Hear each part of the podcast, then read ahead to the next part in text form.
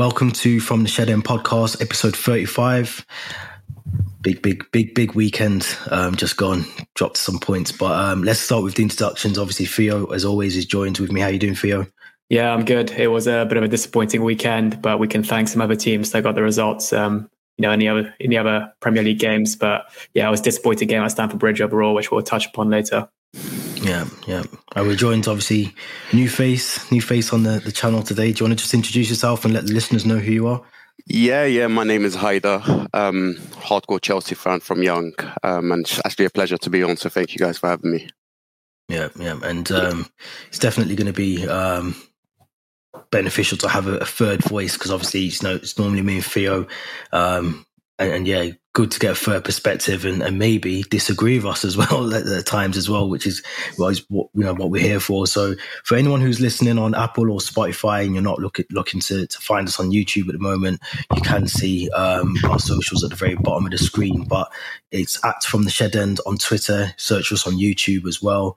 Instagram's slightly different. It's at From the Shed End with underscores between each of the words. So just give us a like, subscribe, comment, all of that stuff as well, and interact with us. But let's get straight into it. It was a, it was a, it's a tough watch. Um, unfortunately, I missed the Burnley game. I didn't get to see it live, um, so I had to catch the highlights. But it was a tough watch, man. It was really bad. So Theo, I'll start with you. Uh, what what was your thoughts? I think you was at the game, wasn't you? So what, what was your thoughts on, on Burnley? Yeah, I was there. I was there. Um, I went to, I walked to Stamford Bridge, still thinking that my two nil prediction would be quite accurate. We both agreed on two nil um, last week. You know, given that this Burnley side have been quite, you know, weak in the opening weeks of the Premier League. And um, it was, it started off so well. It was dominant. We had so much of the ball. I think very, very early on, Hudson-Odoi had a really good chance. Um, Pope was brilliant, to be fair. He was, you know, you know, why he's in England regular in the squad, hasn't been called up recently, but he showed why he should be, you know, in, among those those three keepers that is called up to England. But um, but from our side, it was just poor. You know, we weren't clinical enough. Um, it was kind of the story of, you know, the last few games we had a last season, I suppose, when we were winning games one nil, two nil, two one. It's just not clinical enough. Um, I can think of a, a handful of chances which we should be, you know, burying and putting in the back of the net. Um, I see a lot of people on Twitter, you know, pointing the finger to Ross Barkley for his chance that he missed. But I actually think he had a really, really good game. Yeah, he was very good. He was creating chances. He was driving the ball up the pitch. And maybe behind um, Reece James, he was potentially our man of the match. So um, credit to Ross Barkley. But the one highlight from the game was the goal, I thought. Um, it was a brilliant goal, uh, absolutely brilliant delivery from um, Reece James and Kai Havertz. Now I think his third goal of the season with his head. So he's, he's showing, you know, about with the absence of Lof, uh, Lukaku, that he's got that aerial ability, which we've spoken about in previous episodes. And he is a threat um, uh, with, with his head. But um, overall, it's disappointing. I came back to my my flat and my housemate who missed the game asked me, what was the, you know, what did Chelsea do? And I said, we lost. Then I had to correct myself. I said, sorry, we, we drew. We drew because that's how I felt. It felt almost like a defeat when you kind of have to watch your rivals, you know, pick up points afterwards, whereas you drop two points. But the overall feeling is disappointment. But it was still disappointment, but it was a dominant performance with a lot of chances. So there are a couple of positives, but no, mainly disappointment. Yeah, I'd have to agree with that. Haydar, I'm going to bring it to you because obviously um, I think Thiago Silva had a really good chance as well. Um, second half, I think he hit the post, didn't he? But post, yeah. Uh, yeah, just just in terms of your, your assessment of the game, was it two points dropped? Was it a game that we should have won? Maybe if we had a Lukaku or Werner in that sort of position, supporting Havertz as well. Thing for me, which um, which really hurt was it wasn't an expected draw. If you watch the whole game, you know, there was at, at no point was I watching the game thinking we're going to concede or we're looking a bit leaky at the back or we're looking a bit vulnerable. You know, like the Brentford game. Um, if we had conceded in the Brentford game, I kind of would have expected it. Mm. I was at, at some point I, I was thinking maybe a header's going to go in for one of those long throw-ins. They're putting us under the cosh. With the Burnley game, I, I was always I was about to fall asleep. There was, there was a point during the game, I, I had it on and I thought, okay, this game is fading out now. Um, and we, we look solid, you know, we look we look comfortable. We might even nick a goal ourselves, but I, I just wasn't expecting that goal to come through. From that perspective, it was it was extremely, extremely uh, uh, negative. However, it came at a good time. It did come at a good time. Obviously, we saw the results uh, uh, in the other in the other games. And it doesn't seem like again, I don't want to get too excited, but it doesn't seem like we're going to concede every week. It doesn't seem like this is a thing where, you know, based on previous games, we, we're getting used to conceding and stuff. So throughout throughout a thirty-eight game season, you're going to get a few bad games. You're going to get a few results that can't go your way. You have to be realistic about it. And I feel like because of other results, this is something that we kind of just have to push to the side and move forward. Because if you dwell on stuff like this and you start thinking, we've conceded, we might concede again, we're not scoring enough, our attackers are out, you can get into a mind frame of of being victims of your own of your own failure, you know. And then eventually teams come and they think, okay, you know what, we're on them. They, they're vulnerable now. They haven't got a striker. They, you know, they've conceded a goal, so maybe we can go and get two now. So I kind of think you have to look for towards positives. Attackers are coming back. That's always a positive. We've done this with, I'd say, five or six players from the first team out injured. If you, if you, if you look at, you know, you got Kovacic, um, uh, Werner, uh, Haver, uh, Lukaku, uh, Mason Mount, Pulisic as well, just coming back to, to fitness. Yep.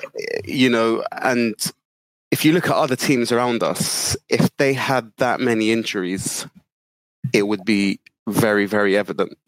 We've been now top for four weeks, is it? I think it's it's it's a whole month. Not a lot of people are talking about that. You know, a lot of people might say, at the start it was, oh, you know, Man City had a bad game, but watch when they catch up and watch when they, you know, you're going to concede soon and you're going to this. And, and now it's a month. And and before we know it, it might be two months. And this is and this is the kind of mentality I'm talking about. We have to kind of stay in this positive mentality because things are going well for us. And even in the times that they haven't been going well through injuries, we've managed to sustain the lead at the top of the league. Uh, so for me, it was a blip, but it's not something I'm going to dwell on. Yeah, I agree. But I agree with both of you. You know, I think it was. Um, you look at those run of fixtures that we've had throughout sort of end of October and, and even now, you know, through through November.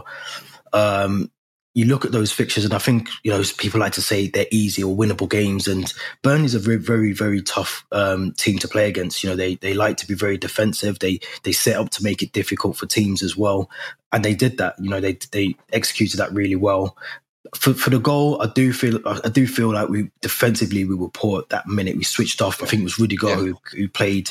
Um, I can't remember who played on side, but it was just. It was just that lapse in concentration, but it is one of those things. And to be honest, I think it is probably obviously fortunate for us that other clubs, you know, Liverpool being the biggest one, dropping points in the same weekend. And, you know, it does, I, I agree with you, Theo. It did feel like a defeat to me because of the expectations before the game. I did think, you know, it's three points. You kind of almost go into those kind of games. I think, it, yeah. no disrespect to Burnley, but it, it's yeah. just Burnley. You know, you expect to get the three points, especially yeah. on the, the form that they, I think they're ninth or they were nineteenth um, in the league ahead of that game. So you kind of expect to get three points based off just the form that we're in and the form that Burnley were in as well. So it, it is a blip. You know, I think every every team's having that this season. Um, I, I, I did say early in the season that there, there is going to be no easy games this season. There's no, for me, there's no such thing as an easy game because, you know, you've just mentioned as well the injuries that we've had and we, we've been able to sustain that sort of momentum, which I think is brilliant. But, you know, you do have to take those kind of losses, and it does, it does, I know it's a draw, we got a point, but it does feel like a big loss. But, you know, I'm optimistic. You know, obviously the international break's coming now, and it, it is. I, The only downside, which we'll touch on later, is obviously the players that have come back from injury have all gone to their, you know, their respected uh, nations to, to play. So, um, you know, fingers crossed, you know, the likes of Pulisic, including the travel that he's going to have to do to get to play football for, for U S A, you know, that doesn't hamper him when he comes back. But um, yeah, in terms of the game itself, you know, I, I couldn't really fault really anyone for for us. You know, I, I agree. You know, Barkley had a brilliant game. Um, obviously, good to see Kante kind of back in that, that role that he plays as well. But it was just a it was just a blip for me. It was a poor game um, in in terms of the result, but I thought the way that we played was really good. So, you know, you can't really fault fault us for that. But, you know, bit of a break now, and and I know I can only speak for myself, but the internationals, when they when they come round, it's it's depressing. It's depressing. It's grey skies all over the Premier League. But um, oh, boy. You know. Can't, yeah, I can't wait for them to uh, be out of the way. But we'll talk about internationals shortly. But I want to talk about two ex-Chelsea uh, players one being the manager. And we'll start with Frank Lampard, who has been heavily linked with um, Norwich. I think he's held talks with them Monday. Theo, I'll come to you, because I know you're a big fan of, well, we're all big fans of Lampard, I hope. You know, um, you know, definitely um, can see him back at Stamford Bridge in some capacity at some point. But Theo, I'm going to ask you, is it the right fit for, for Frank Lampard? He's had his time out now. He's sort of reflected on his time at Chelsea to come back in at Norwich, who was struggling in the Premier League. Is it the right role for him to take? Well, firstly, I think there is a bit of truth in this, you know, story or rumour, because I think Fabrizio Romano said that talks had begun between between Lampard and Norwich. So there is some truth behind it. But and do I think it's the right fit? I do think Frank Lampard is better than Norwich, if I'm completely honest. He's managed Chelsea. He's managed Chelsea in the Champions League. So maybe his levels are, you know, above Norwich. But at the same time, he does have to bring that level slightly down now, because Chelsea is the best of the best. And we saw that Lampard at times as manager of Chelsea, it pains me to say, but he did struggle at times, and he didn't really have all the, you know, the dressing room backing him. And maybe he struggled with, you know, the winning some players over. But it's going to be a difficult job if he does take it. Norwich are rock bottom of the Premier League right now. I think they won their first game over the weekend against Brentford. But um, I do think there's some pl- interesting players you can work with, particularly a Chelsea loanee in Billy Gilmour. I think you'll get the best out of him at Norwich, and maybe even, you know, while, while Daniel Farke was still there, there were stories that he'd come back to Chelsea in January or they'd terminate his loan. Whereas should Lampard take over, I think he would, you know, see out the loan until June. So that's exciting from a Chelsea perspective, you know, to get the best out of Billy Gilmour. But at the same time, I do think, you know, I do still think Norwich will get relegated, Lampard or not. So it's almost like, does Lampard want to have a relegation on his C V with Norwich? And I don't think he wants that. I think he takes a lot of pride now in the clubs he manages and, you know, the results he gets, especially after managing Chelsea. So I think a small part of him wants almost a better club than Norwich. No disrespect to Norwich, but, you know, that's why maybe the Villa job may be, be more appealing to him. But there's enough other candidates, I think, in Lucien Favre and John, John Terry that are linked with um, the Villa job. But um, from a Chelsea perspective and a footballing perspective, I'd just love to see Lampard managing back in the Premier League. So I say go for it. Yeah, so it's a good point you make around the, the sort of, obviously, just looking at the table now, I think obviously Norwich are on five points with Newcastle. They're right bottom, but they're only five points off safety, which you look at Newcastle, Eddie Howe going there, you know, they might, they might get a few points there. But I think, for me personally, I don't know. I think for me, do I want to see Lampard struggle at, with Norwich? You know, that could is a big gamble, because I think if obviously if they get relegated, I don't think anyone would necessarily blame Lampard for that relegation, because you could almost say they're down now the way that they're play, playing at the moment. So I think it could work in his favour if they go down. You look at the likes of um, Bournemouth now at the moment. I know they're doing really well in the Championship, and Norwich tend to do very well in the Championship, so it could actually be a blessing in disguise. He goes back down to the Championship, regroups, brings in the players that he wants to bring in. The spotlight's going to be almost off him, uh, you know, if he goes down, or if Norwich go down as well. So, um, Haydar, I'm going to ask you the same question in terms of Lampard. What, what's your thoughts? Does he does he take the job? Does he wait for a better opportunity to come up in the Premier League? I think, I know you said five points. They're five points away from uh, from safety, but to be realistic about it, they're going to get relegated.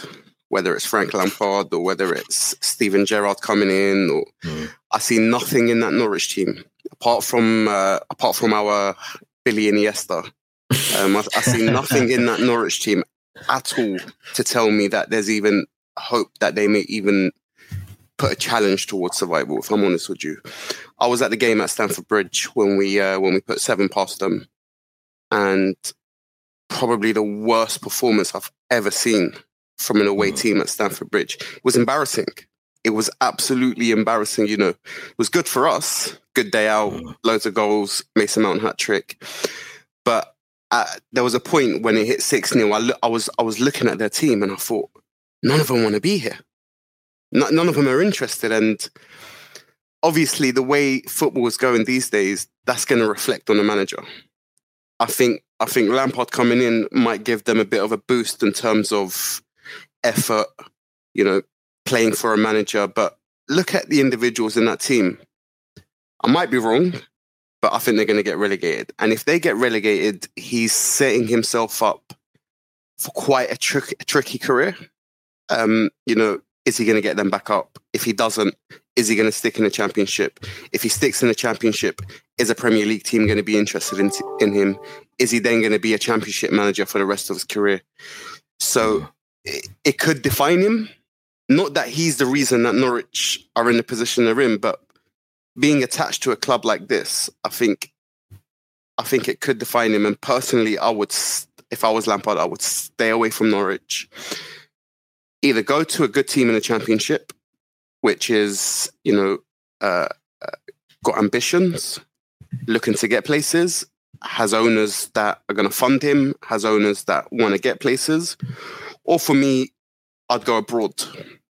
Um, I'd manage abroad if I was him, even if it's a, you know, Premier League style team abroad, but not at the top level. Go, you know, understand people's mentalities, see what it's like out there, see what players are like. And I think he can then bring that into a lesser league, lesser team in the Premier League, and then adopt his own style. Um, but for me, if he does go to Norwich, it's it's, it's not going to be good. It's not going to be good. So it's a it is a massive gamble. It is, and if it if it, you know, if he pays off and he, he keeps Norwich up, and then they do give him a bit of money, I know that I'm sure they've spent quite a bit already. Um, but in terms of in terms of Frank Lampard, it is a massive gamble because, like you say, you know, it could end up with him sort of floating around and swapping around championship clubs. But I, sorry, I think... just to, just to cut you off, you you just got to look at um, before Frank Lampard. What type of club they are. They're very comfortable getting relegated every year and coming back up yeah, and getting yeah. relegated every year. They're, at no point have we ever seen them, you know, come into the Premier League and then their owners come and say, all right, boom, we're going to put in this amount of money. We're going to inject this money. We're now going to aim for survival. We're now going to aim for fifteenth, fourteenth, thirteenth. I've never seen that from a Norwich. It's a yo-yo club. That's it. That's yeah, it. And, and that's that's got nothing to do with Lampard. But mm. this is what he's going to adopt. And that comes from mm. the top. Um, so for me, I think he needs a club with much more ambition. Yeah, much more ambition. Yeah. Let, let's let's move on and speak about the, the the the captain, the leader, the legend. Like to call him. He's back on Twitter. Or he's he's on Twitter. Back. He's, is that his account? Twitter.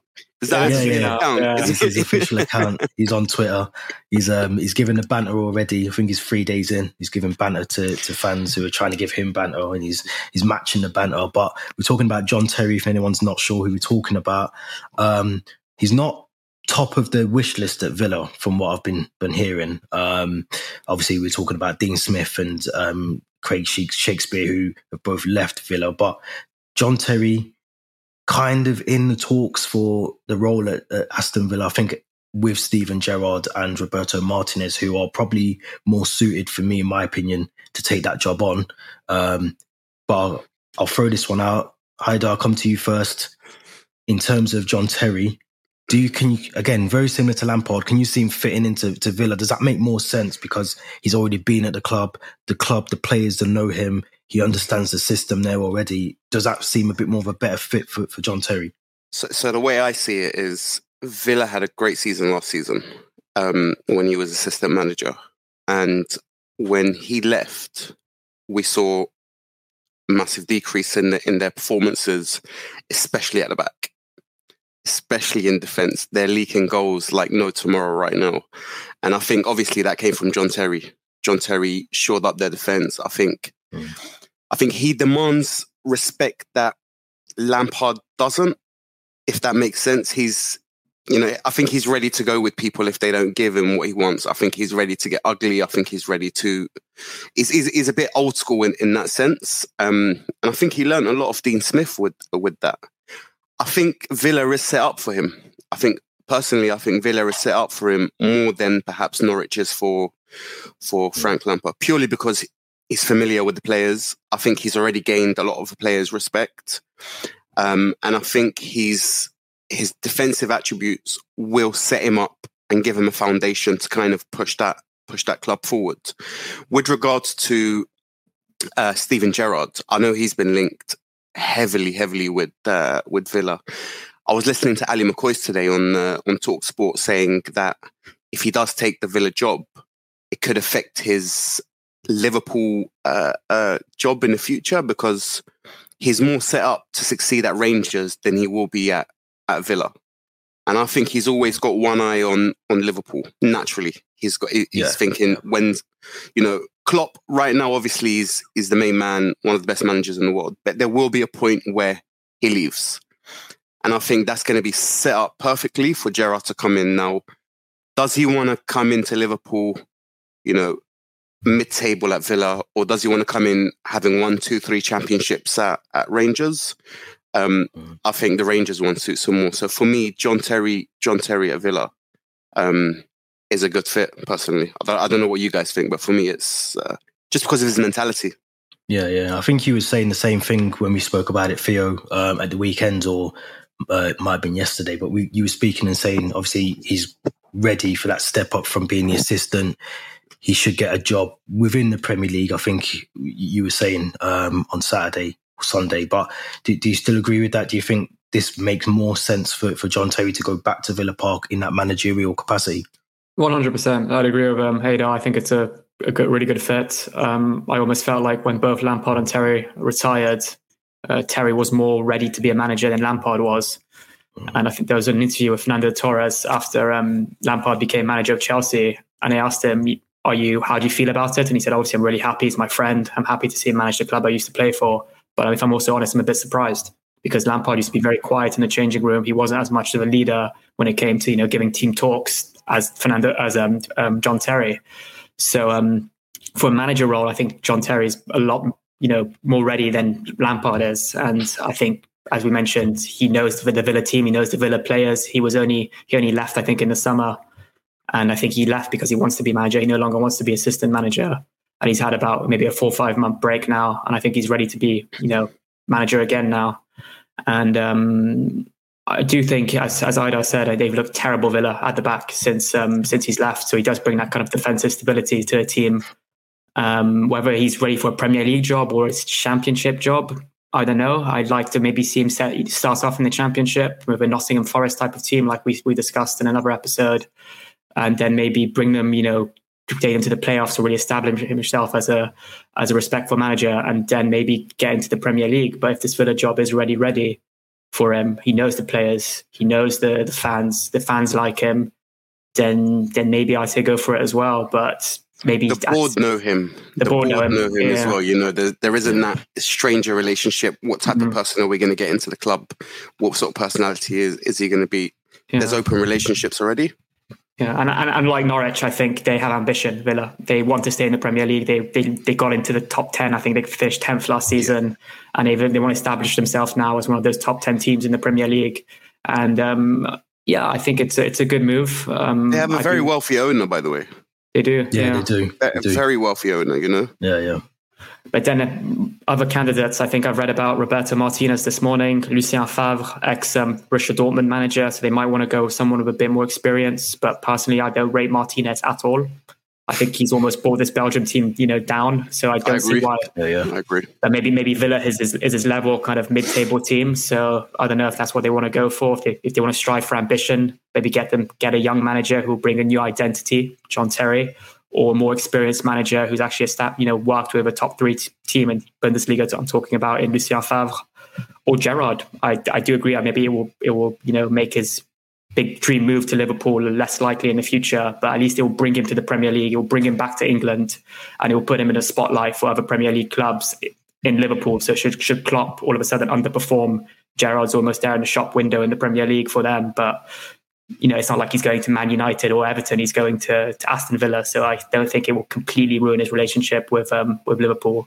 But I, I, I would love to see John Terry at Villa more than I'd like to see Lampard at Norwich. Yeah, yeah, it, it makes more sense. I think, you know, um, the points that both of you have raised, uh, you know, it, it makes complete sense. My only worry is that, again, you know, I think Villa at the moment, um, you know, they're sixteenth. You know, they're two points from uh, relegation as well. So it's a big job. When he takes that on, he's still got a massive uh, task on his hands. He's obviously going to go back and sort that defence out if he takes the job on. But look, it's John Terry. He, he's definitely a big vo- voice. You can tell that he, when he was at Chelsea, you can see that the, the impact he had at Villa. Seen as yeah, Villa, even, you know, when he was on the touchline as as yeah, an yeah. assistant, um, vocal. He was more, yeah, he was more vocal than than Dean Smith. Yeah, um, yeah. You know, he was laying into players, celebrating, and and as a player, when you see when you see a man on the touchline like mm. that, you know, it's it's very Jurgen Jurgen Klopp like, you know, yeah, yeah. heart on sleeve, ready Conte. to go to war for the players. Yeah, exactly. Mm. And sometimes you get a reaction. Those type of managers get reactions from players, mm. um, rather than the type of managers that just, you know, don't show emotions, you know, stay at a distance away from the players, don't know what don't know what the manager's thinking, always second guessing what the manager's thinking, mm. unhappy, not knowing whether they can talk to them or not. We know John Terry, and we don't know him personally, but y- you know what I mean? Like, we, we know what type of mentality he has, and yeah. he's not going to shy away from anything. You, you, you almost see that he's definitely not just a, um, a ta- he's got, got the tactician, the, the football brain, but yeah. he's also a man manager as well. I think, you know, you see that on and off the field. You've seen it when he was at Chelsea as well, and again when he was at Villa. So it makes more sense. I just don't know whether the board will overlook, you know, a Steven Gerrard or a, a Roberto a Roberto Martinez. I think they're the two front runners, and I think if any of them turn that down, you know, Gerrard says I want to stay in, uh, for Rangers and, you know, win yeah, another I trophy agree. there. Or Martinez, I think.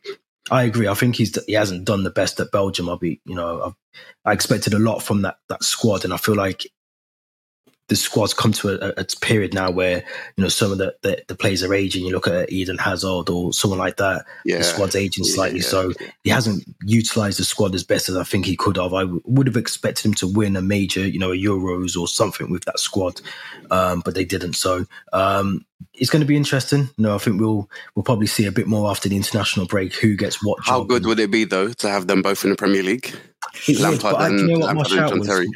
My shout was that to, to, I said to Theo at the um, the weekend, why not just have J T as the assistant for one year somewhere and have Frank Lampard as manager, or vice versa? But I think Lampard is manager, J T is the assistant, and then they can just roll in, you know, keep them there together. And then when Tuchel, if he ever decides to leave, we just roll them back into Stamford Bridge with that experience there. It would be brilliant. It would be a match made in heaven. We we all want to see it at some point. But um, yeah, no, I think obviously John Terry more geared up, I think, to to manage, and um, yeah, the, the the task at Norwich is is crazy. So let's hope um, Lampard runs away from it as quickly as possible. But has talk- um, just a quick question: has Sam Allardyce retired? No. Relegation. I think he has, but he's come out of retirement about twenty times. Yeah, he, yeah. I, I can see him ending up at Norwich. If I'm honest, yeah. Big Sam. You know, yeah, yeah. If you, you want know, to be one, saved one, from one, the drop, get get Allardyce. Honestly, if you want, that's why Newcastle. For me, they should have got Haydar. They should have got Allardyce. If they want to, you know, West Brom. Unless you're West Brom, true. But like, Newcastle will want to get late. relegated. He did come in quite late to, to West he Brom. Did, I yeah. think it was. But they are the great escapes. They they they like a good great escape at West Brom. Yeah. But yeah, yeah, that was a bit too much for them. But talking about internationals, we've spoke about it slightly on here already. But I'm in shock. I can't be honest. I, I've got to be honest. You know, Loftus-Cheek for me, maybe because I'm biased. And he's Chelsea, but I think he's done a lot of work, not just in terms of international level, but to be even considered as, uh, you know, a regular starter for Thomas Tuchel, who didn't really see him in the plans at the start of the season. He's got himself back in the Chelsea squad. He started really well. He's played really well. Same with Conor Gallagher on loan. I'm surprised that none of these two are even considered to be in the England squad. But Theo, I'm gonna I'm gonna throw it to you first. What is your thoughts on Loftus-Cheek being exiled from England? Is it Southgate just being Southgate, which we know he likes to do? I like to play, pick players on form, but actually I'll just pick my mates. Yeah, is I do that, think there's, it... there's there's a bit of favouritism involved. He has his favourites. I think he, he he said how much he rates Smith Rowe in the last international break, but didn't pick him because he was in the young, the younger squad, whereas now he's been picked because I think Mount, Rashford and a few other players have dropped out. But at the same time, I do think Loftus-Cheek has had, every time he's played, he's impressed. He's almost put in a man of match performance. Whether Southgate looks at goals and assists, you know, and big, picks his players based on that. But then in that case, why are you not picking Gallagher? And, you know, because Gallagher's got the goals, he's got the assists, he's he's got the man of the match performances as well. So I'm a bit shocked for both players. Um, I do think look, this this England squad is perfect for Loftus-Cheek. We're missing that kind of tall, physical, you know, player that can sit in front of the midfielders and drive up the ball to a Harry Kane, to a to a Rashford, uh, to a Sterling, and yeah, from a, I do remember even in the twenty eighteen World Cup when he was picked and uh, when he went to Russia, he was brilliant in the few games he did play. I think he played against Panama and was brilliant in that game. And now that he's rediscovering his form and his resurgence, I think this is, you know, the perfect opportunity for him to get back involved in the squad. And I think come Qatar um, this time next year, you know, World Cup next next winter, almost December, I think I'll be very, very surprised if both those players aren't in that England squad. Mm. Do you do you agree? I'm going to throw a spanner in the works. I don't agree. I'm going to be honest with you guys. I this is why you're on here today. that's, that's not to say. That's not to say I don't rate him highly, and I don't think he's going to be one of the most, you know, amazing servants for Chelsea if he carries on on this path. However, I do I do think he hasn't he hasn't proved himself to to that extent yet to be getting in front of the likes of Smith Rowe, even Conor Gallagher. Um, Uh, you know, some of the boys that are already in the England team, Grealish, you know, uh, Foden, Mason Mount. We've seen it with England. They have so much talent. They have so, so, so much talent. And before we talk about Loftus-Cheek getting into that team, there needs to be a different manager for a squad like this, because you're just not going to get the best out of everyone when you've got someone as limited as as a Southgate. And I think I think that's the reality. I think England have the best international squad in the world, um, and I can I think they can put out probably three starting elevens that would compete. Uh, they're that good. However, with Loftus-Cheek, a few things I would say is I would I would personally judge him and and. back him for the England squad once he's cemented his te- his place in the Chelsea team with a full squad. So, you know, when Kovacic is back, Mount's back fully, Kante, Jorginho. Once he's then getting in front of these boys at Chelsea consistently, I would, I, I would then, you know, and he's performing the way he is performing now, I would then push for him to... to be joining joining the team. I do think, I don't know if you you guys are going to agree with me on this, I do think he's lacking end product. Um, yeah. I, I think I, I think, mentioned that on the, the last episode. But he, he has yeah. it in his locker. He has it in his locker. Yeah, we yeah. saw it in the Europa League campaign. He's yeah, you know, he, yeah, yeah, he yeah. scored hat-tricks, he scored goals. In that Sarri season, he was scoring in the Premier League when he was playing. He has it he, in his locker. one hundred percent. We need. We now need to see it consistently in the Premier League going forward. He's no longer that eighteen-year-old teenager breaking through. He's no longer a future prospect, which we can sit here and say, you know, in a few years, he's going to be this. He's going to... And with the competition around him, and with the competition starting so young with these boys these days, you know, boys, you know, at twenty, twenty-one, they're, they're hitting levels which are like prime levels, you know. And and I think... with him, his drive is probably best in the, like best in the league. The way he drives past players, the way he just sprints past players. It's just when he gets in that final third, I think his brain just gets a bit jumbled up. He hasn't got that clear vision, that clear picture of of of a Mount, of a uh, you know Smith Rowe, Foden. And I know he is a bit different, but he's not a defensive mid, is he? He's not. He's not. He's not going to sit and hold like a like a uh, like a Jorginho. He's more of a Kovacic, you know, where he's box to box and he needs to deliver in that final third. I'm not. I'm not saying I want him to get fifteen or to ten goals a season, but those just assists contribute a bit more. Those assists needs to come up, mm. and and he needs to just have a better picture of of the uh, of the pitch. And I think once he does that and he breaks into the Chelsea team consistently. For me, that's when we can talk about him uh, uh, getting into the England team. Yeah, so it's a fair shout. You know, I think he's. Um, it's one of the things that I definitely mentioned. I think on the last episode around his is an end product. He has to improve that. Um, I do think he's done enough to, to definitely warrant being mentioned amongst the, the players you mentioned. Um, even uh, you know uh, Smith Rowe, I think arguably does deserve a call up to the England squad. But I just think, you know, I don't. Uh, is if that. You know, Loftus-Cheek should also be in that conversation as well, but you can only take so many players. So I understand a snub, but yeah. just the fact that he's he seems to always be the bottom of the list. Um, even Conor Gallagher, I think, has just done as well as um, Smith Rowe. You know, I think if not better. The good thing is, you know, the two thousand eight, yeah, Theo, you were saying this twenty eighteen World Cup. Um, the signs are there that Southgate likes him. Mm-hmm. You know, he he had a great season at Crystal Palace. It wasn't. He wasn't the best player in the Premier League yeah. at Crystal Palace, but mm. he had a decent enough season at Crystal Palace for Southgate to turn around and say, "You know, I want." And don't forget, Southgate had these boys at the under twenty-ones, um, mm. so I think he has a good relationship with the young boys, and I definitely don't think he's going to freeze him out. But I think Southgate's opinion is more: I need to see what you do at your club. You need to be the main man at your club before you start you know, come to talk about England. Mm. The one thing that does worry me about Southgate is you look at almost every single player that was that went to the Euros this season, this summer. Maybe as, aside from Declan Rice, they've almost all underperformed. This, they have, this, haven't this they? Have you noticed season. that? Yep. Yeah. You look at, yep. you look, you look at um, Rashford, he's underperformed. You look at maybe Kane. Grealish, Kane. Kane, yeah, yeah. The, all the centre-backs that were there, yep. Stones, Mings, yep. Cody. Mings, and you're thinking, yeah, yeah, like, yeah. they're still getting called Luke up. Shaw. Luke, Luke Shaw looked like prime yeah. Roberto to, Carlos in the Euros, yeah. you know? No, Tomori yeah. should definitely be in that squad for me. Tomori's another shout, yeah. A C Milan, yeah. and the fact yeah. Tyrone Mings is ahead of him, and I've said, I think I said this to you, Theo, as well, you know, the fact that Tyrone Mings is ahead of him just tells you that Southgate doesn't necessarily look further afield yeah. than than England, because, yeah. I, you know, I watched Tomori um, recently in the Milan derby, I think on Sunday, and didn't put a foot wrong. You know, and he does that consistently for A C Milan as well. It's just a consistent, um, you know, nine out of ten, eight out, eight out of ten performance. But you know, he's over. He's always overlooked for for that. You know what it is with Southgate. Uh, the media's jumped on so much how he's brought this unity and this harmony and this collective group of players who are all playing in different clubs in the Premier League, and all of a sudden they're coming to England and there's a bond, and and I think he's clinging on to that.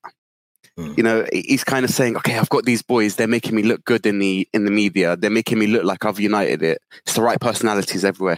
And I think he's sticking to those personalities. And I think when when new personalities are coming in, he, he's a bit weary that would he come in and disrupt this? Will disrupt he come the harmony of the squad? And yeah. And I think he's yeah. clinging on to that. Yeah, but then again, he did he did kick out, um, not kick out, but Dele Alli and Eric Dyer are nowhere near the squad now. So there is signs that if you underperform in the Premier League, oh, you won't shit, get mate. you won't get called up. They're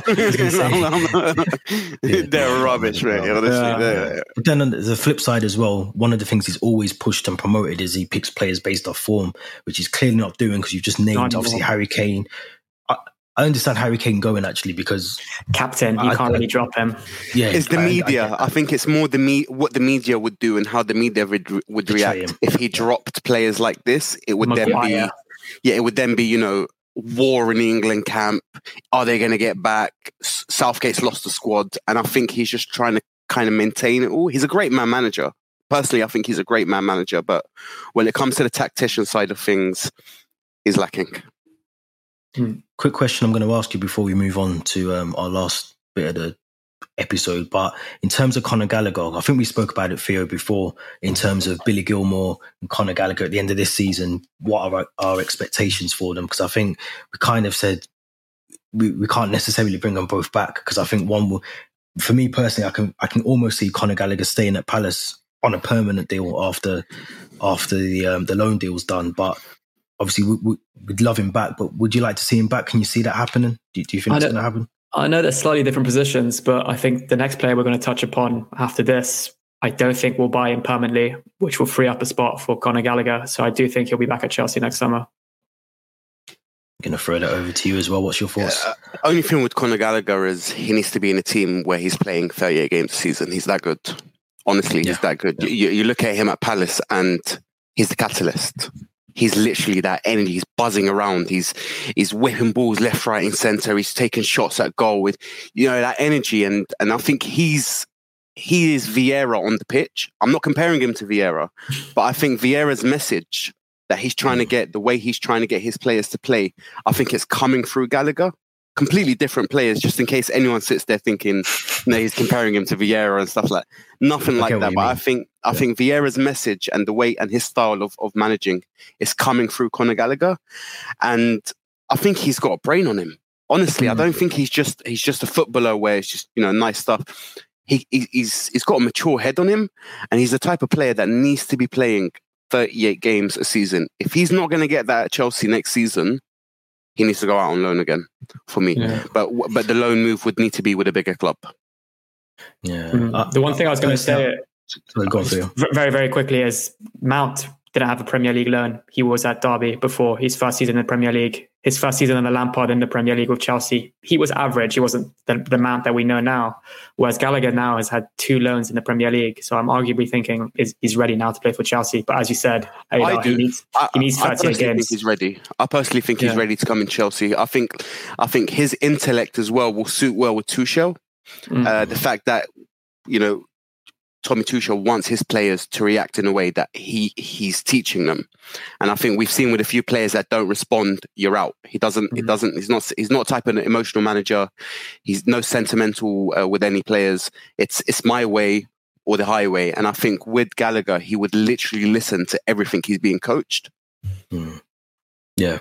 I agree with that. I, you know, I'd love to see him back. I just, I just, I agree with what you said. thirty-eight games this season is what Gallagher needs, and I don't think at Chelsea the way we've, we're overly complimented in that that position already. Um, I've obviously seen comments there around Declan Rice as well, but we're, we're over complimented in that position already, and I just don't. I'm gonna he... be. I'm gonna say something quite, you know, controversial as well. Um, I think he can challenge Mount for his position. Uh, again, I know Ma- no, for, me, for me, Mount is, is honestly, I love him. I absolutely love Mount. Academy boy from young, and definitely going to have a career at Chelsea. But in terms of consistency, in terms of having an overall midfield uh, uh, mentality, if Conor Gallagher comes in and it's between him and Mount, on the way we're seeing it right now, there's no reason why he could, he wouldn't be getting in front of him. And I think that competition is healthy, personally.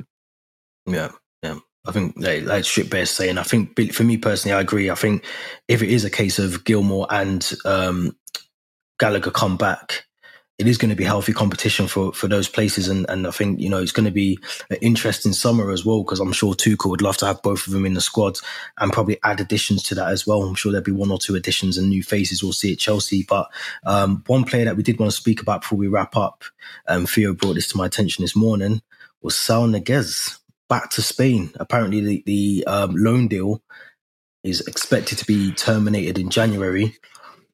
Now, this is obviously down to probably a massive couple of factors. The fact that he probably hasn't settled in, in London as much as he would have liked to. He hasn't really, for me, and we've spoke about this before, Theo, that he hasn't really got the level of game time. But I did also caveat that with maybe Thomas Tuchel's seen something on the training ground that we're not seeing, that he sees, that is the reason he's not in the team. We don't know. But um, Theo, I'll throw it to you first. What, what's your thoughts on that if we do terminate, and the conversation we just had around Gilmour um, and Conor Gallagher as well? I mean, as you said, we're almost over-complimented with, position, with players in that position. And I don't think it's a question of him not settling into London, because he's actually come out and said he loves London. His girlfriend's really happy in London, but uh, he's just a bit confused to why he's not playing more games. And But he hopes that will come with time. But now, you know, come with time. It's been three, four months now, and he's only started two games, I think, I want to say. Um, he did look impressive in his last League Cup start against Southampton, but at the same time, I think it is something Tuchel's seen on the training ground, or maybe he doesn't provide the same work rate as a Jorginho, Kante, or Kovacic. And you know, Tuchel likes his midfielders to, I think, win the ball back within a you know five seconds, which we see with those other three midfielders I've named, and maybe even with Gilmour at times. So um, I think he will stay this season. I can't see him going back to Atletico in January. We're going to have another handful of injuries in December with all the games that we've got to play. Um, but at the same time, I can't see the move being permanent now. I remember I was sat here in, in I think when we signed him in August, September, and I said, brilliant move, thirty million uh, buyback. Um, uh, we can buy him for thirty million come, come, come the end of the season, and we'll make that permanent. That's how sure I am. Whereas now I'm looking back at that myself saying that, and I'm thinking that's never going to happen now. We've got Gilmour, you know, who's ready. We've got Gallagher, who's ready. And we've got Saul Ñíguez, who can't even get a game off the bench. So, um, if I had to almost predict the future, which I've been very bad at lately, but um, I'm going to say it's going to be Gallagher and Gilmour in next summer, and Ziyech and Saul Ñíguez maybe out. Couldn't agree more. Couldn't agree more with that, to be fair. If you if you look at um, Diego Simeone's teams and the way they're set up and the way, the way again, they represent him on the pitch, there's a reason Simeone was, was allowing Ñíguez to leave for me. And that was because he wasn't a pressing midfielder. He didn't have that type of intensity where it's one hundred miles per hour for ninety minutes. He's more of a ball player. He's more of a, you know, two, three, four, five touch player. Um, that's not to say he's a bad player, but with Tommy, with with Tuchel as our manager, he's he has no right being in that midfield for us. Absolute no right. I was at that Southampton Southampton game you were talking about, and he was better. He was better than his, his previous games. There's no there's no doubt about that. But was he star man? Did he win the game for us? Did, was he the difference between us and Southampton in that game? No. So if if in the lesser games he's not even able to to stand out, I think I agree with you, Theo. He, he Tuchel, I think, had a plan for him. He came in, and I think he's seen in training that I can't get out of him what I need to get out for this team to be set up the way I want my midfield to be set up. And for me, by January, I'm not, I'm not trying to be, you know, ruthless and stuff, but by January, and bring back Billy Gilmour. Billy Gilmour will learn more, at, more. He'll learn more with Chelsea for the next end of the season than he will, than he will at Norwich. So leave Gallagher at Crystal Palace for the season. I think he's doing great. I think if he, if they finish in the top ten, Crystal Palace, that will be a lot down to Vieira, and that'll be a lot down to Conor Gallagher if he's playing at this rate. However, with Gilmour, he could come back with low confidence. He could come back, you know, thinking, um, you know, I've got so much to do to get back into this Chelsea team. Bring him back in now. There's going to be a few games, you know, come the end of the season where you can throw Billy Gilmour in. And I think, you know, going forward long-term for Chelsea, it's better for us to get more out of Gilmour right now than a few months out of Saul. Mm. I think we've so, got yeah. to just I think we've just got to cut our losses with Sal, yep. to be honest. Yep. I think he's, yep. I think we've mentioned before um, that he's, I've said it before, that he's definitely, there's something that obviously Thomas Tuchel's seeing somewhere that he's obviously not impressed with, whatever that is. Um, because he, he definitely would have featured by now a bit more, I think. I think he would have had a few more games, a few more opportunities to play, um, even come on as a sub. You know, there's times where, you know, the opportunity's there for him to come on, and you'll see Ross Barkley or someone else come on before him. And that kind of tells you that he's definitely the bottom of the, the pile in terms of the players that we've got. And I agree. Like we said, Theo, I think maybe two or three episodes ago, maybe last episode, um, around Billy Gilmour, that time when there was all the talk about him being recalled in January. I think it makes perfect sense to have him back at, at Chelsea, because I think he is going to learn a lot more. He will get game time, because I think we've obviously still got a lot of, you know, we're in all competitions. We've still got the Club World Cup as well to consider. Um, there's a lot of football to be played, and I think he will get a lot of game time. We know what Billy Gilmour can do as well, and I think that's a, a massive key thing. But uh, even training I, I, with some of the players, you know, he might yeah. not play as much as, mm. as we've, but just training with a Jorginho, just training with a Kovacic, training with a Lukaku. It, it, his mentality will adapt, you know, and it, and it will grow. And, and this is what we need going forward long term, because mm. we need winners, and we need winners to play around winners. And that's the only way he's going to learn from me. Yeah. Uh, I do think, obviously, in the long term, you know, Thomas Tuchel strikes me as someone who thinks, or he's already thinking about next season already currently. So I think if that is the case, I think he'd rather have Gilmour back, knowing he can sort of embed him into the team this season slowly as well, not in terms of just throwing him straight into the deep end, but bring him in, bring him in for a few of those games where you do need to rest one or two key players, bring him in or bring him off the bench and just incorporate him into the team that way. And then next season, we'll, we'll probably see a lot more of him. And I think that just means the plans have come, you know, six months ahead earlier than expected. And I think it, make, it makes perfect sense for me. Um, it's a shame for Sal, because I think there was definitely high expectations for him. I think, you know, obviously before he came to the club, um, I hadn't really watched that much of him, to be fair, at Atletico, but you know, you know of him, and you know that he could, he could yeah. I think, you know, when he played against us, there was expectations that he was going to do really well. Um, and like you said, Theo, you know, that sort of fee that we were expecting to pay for him, which we might still do, but for thirty odd million, you know, we were saying that the, you know, when we signed him, it was a bargain. So yeah. it's a it's a harsh one, but it's a harsh reality, I suppose, of, you know, football and how it works in this day and age. That if it doesn't work out, you know, he'll get a move though. He'll get a move somewhere. Yeah, you know, yeah. I don't I don't think he's going to go back and just, you know, sit on the bench and stuff. He'll play for a decent club, I reckon. It's just that yeah. he's not suited for our manager personally. I do want to see him get a run of games in December before we make a decision in January, though. I do want to kind of judge him on a few more games. So, so I think it's very very harsh from a fan. Would you risk it? Uh, we've got was it League Brentford in the League Cup maybe, you know, we've got yeah, we've actually got yeah. we've got games every three days almost, so I think we've got to rotate. If not, we're going to get injuries to Kante, to Kovacic, to Jorginho, so um, yep. I would I would play him in a couple of those games. Yeah, we've got we've got Zenit, well, we've got West Ham, we've got Watford, West Ham, Zenit, Leeds, Everton, Wolves, Brentford in the Cup, then we've got Villa Boxing Day, and then we've got Brighton. So December is compact, it's very compact, and I think he will get some games, but I almost look at that as it is it too little too late? I don't know if he's going to be able to impact that mm. much um, in that short space of time. And there's no indication to tell us that yeah. he's he's he's in the plan. Like you said, Barkley's coming on you know, Ziyech is coming on, all these players come, and he's always the last last call. And if it's a League Cup game, he might manage to play. I think the writing's on the wall for him. And he didn't even get an appearance off the bench against um, Norwich, Newcastle and Burnley, yeah. which were yeah. arguably the three easiest games of the season. Yeah, from, yeah. Mason Mount, Mason Mount was ill on the bench and he still came on um, in against um, Burnley. You know, he wasn't one hundred percent. So all these all these things, all these factors, I think it tells you where, where our manager's mentality is at with him. Yeah. yeah. It's a shame. Yeah, it's a shame, though. I agree. I agree. Um, we're going to wrap it up. I think that was a, a good episode. Obviously, Theo is always joining me. Um, and, and Haydar, thank you as well, because I know been been itching to, to get involved. Yeah, so, yeah, it's a pleasure, um, guys. Anytime. Anytime. It's a pleasure. Thank you. Yeah, and definitely, we'll, we'll definitely have you back on, you know, um, hopefully make it a regular thing as well. But for, for those that are listening um, on Apple or Spotify, you can find us on Twitter and Instagram. So our Twitter is at From the Shed End. That's all one word.